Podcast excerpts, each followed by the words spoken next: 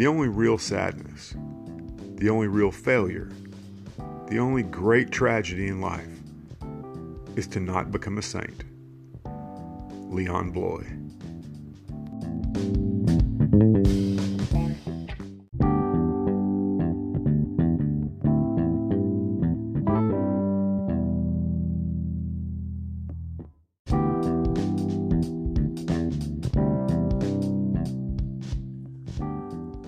Welcome to the Revisionist History Podcast, where we set the historical record straight no matter who it might offend. I'm Paul, and it's time again for our weekly Sundays with the Saints segment. This time we're not going to be looking at a specific saint, but rather at some biographies, because as I've talked about before, if you're a lover of history, you have to be reading history. Well, these are some great papal biographies that cover some popes that were saints and some that weren't but that are good for everyone to read, especially if you're interested in history. Given the position that the Pope occupies, the history covered in these books tends to be more global in scope than just confined to one country or region, which gives us a broader view of world history. So, all that said, here are five biographies of popes that I would recommend to all fans of history, regardless of your religious beliefs or lack thereof. First up, we have 10 Popes Who Shook the World by Eamon Duffy. As the name implies, this isn't a biography of one pope, but of the 10 whom Duffy chose as the most notable over the 2,000 year history of the papacy. Now, it could be argued that he left some important ones off, but he makes a solid case for those that he did include, among them St. Peter at the very beginning, Pope Leo the Great, who stopped Attila the Hun from sacking Rome, Pope Paul III, who was a key figure during the Reformation, and Pope John Paul II, one of the key figures of the 20th century. Though it's only 160 pages, not a word is wasted. This book is easily the best overview of the papacy and some of its key players that you'll find anywhere.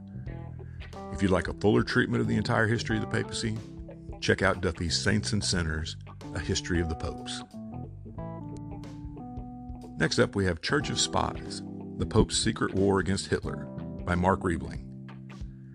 I did a podcast myself about the myth that Pope Pius XII was Hitler's Pope, and this book goes into much greater detail.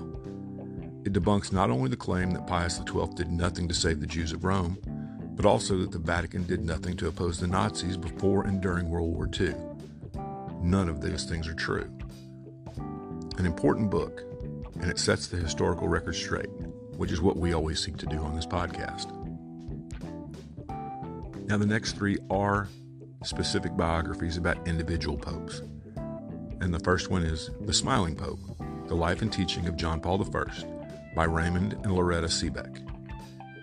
This one's noteworthy for the fact that it exists at all. 43 years following the death of Pope John Paul I, after only 33 days as Pope, there are almost no biographies of the man in print. I've only found two published in English. This is likely because his papacy was both shockingly brief and overshadowed by the length and impact of his successor's pontificate. This is a shame, because the man that the Italians call Papa Luciani lived a life worth knowing about long before he was elected pope.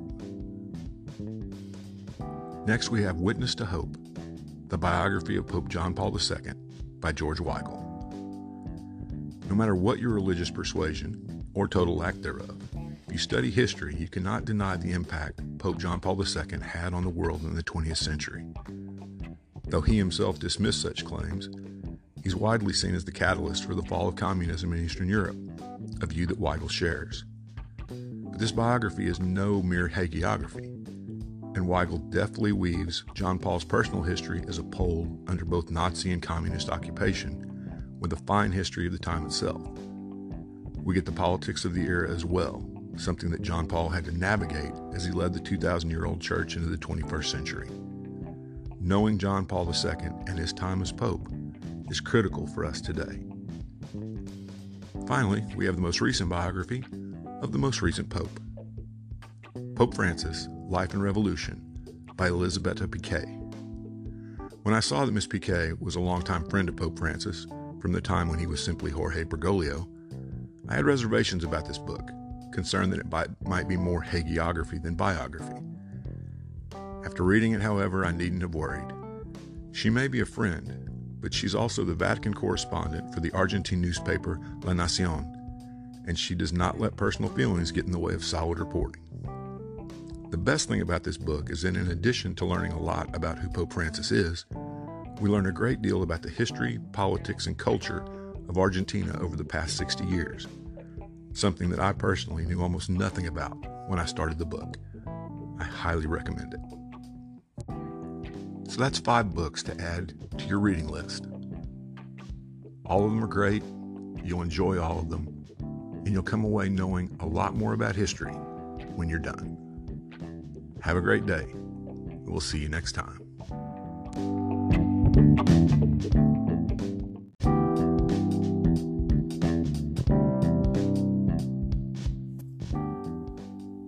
Thanks for listening to today's episode. I hope you found it both informative, and entertaining. If you'd like to help us keep episodes like this coming, please consider clicking on the Support This Podcast link in the show notes.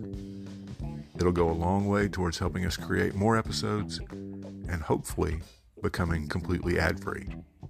Thanks a lot.